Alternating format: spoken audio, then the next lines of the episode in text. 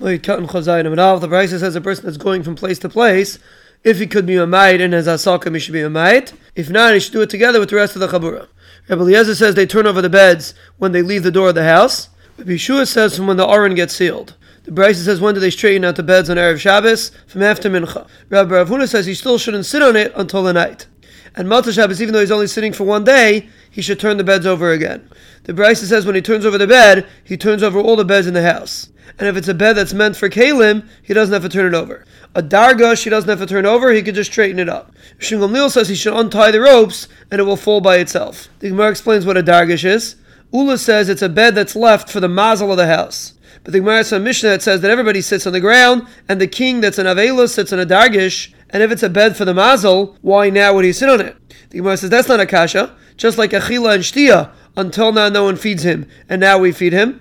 So maybe also he sits on that bed. So the Gemara says the kasha is that we said before a dargish you don't have to turn over, but if it's a bed for the mazal of the house, why do you have to turn it over? We said before they have to turn over all the beds. The Gemara says that's not a kasha. Maybe it's like a bed that's miyuchad for kalim that you don't have to turn over. So the Gemara has some Kishun Gamliel that says you untie the ropes and it falls by itself.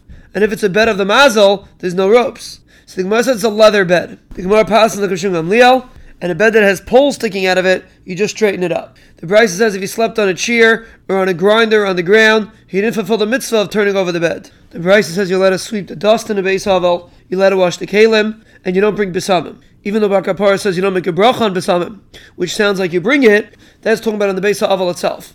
But in the Beis of Menachem, you don't bring it at all. The Mishnah says you don't bring food to the Beis Havel in regular kalim, rather in baskets. You don't say birchas Aveilam on Chalamayed, but you make a shura, and your Menachem, and the Rabbim leaves. They don't leave the mita in the street, that there shouldn't be hesped, and Nashim are not left in the street, mipnei HaKavod. The Braisa says originally used to bring to Beis Havel rich people in silver and gold, and poor people in baskets, and the Aniyim were embarrassed. So they're mesakin that everyone brings in baskets. Originally used to give to drink, Ashirim in white glass, Aniyim in colored glass, and the Aniyim were embarrassed, so they're mesakin that everyone uses colored glass.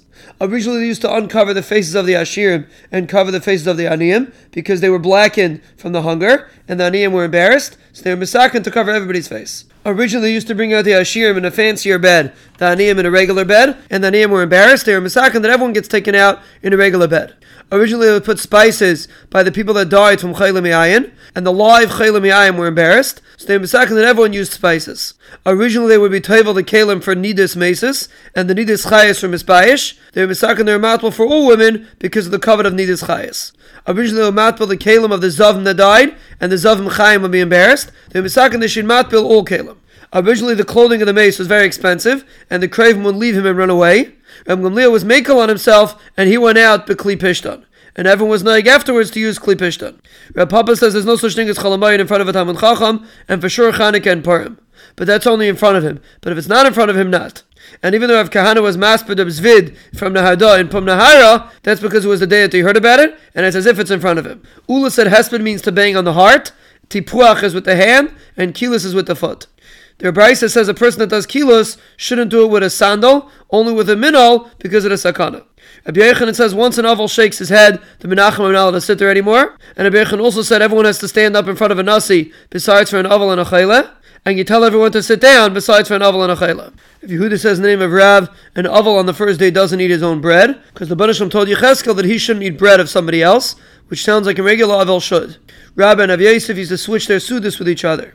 Rav Yehuda says in the name of Rav, if there's a mace in the city, all the people in the city are also to do malacha. Rav Hamnuna went to Dremasa, and he heard that there was a shafer of a mace, and he saw people doing malacha, so he said they should be in chayim.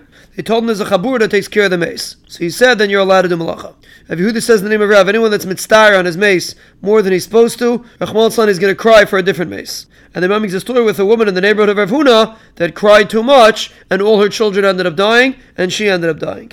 The Braisa says three yamim is for crying, seven is for hesped, thirty is for wearing clean clothes and for taking a haircut.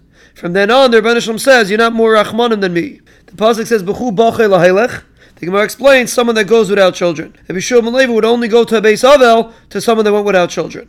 The end of the pasuk says, Kilo Yashav Oid V'ra'as Eretz Meladatai. Rav Huna says it's referring to someone that doesn't have Eretz twice, because it becomes for him like a heter. Rabbi Levi says, an Aval the first three days should look at himself as if there's a cherev between his shoulders. From three to seven, it's as if it's in the corner. From then on, it's as if it's in front of him in the shuk.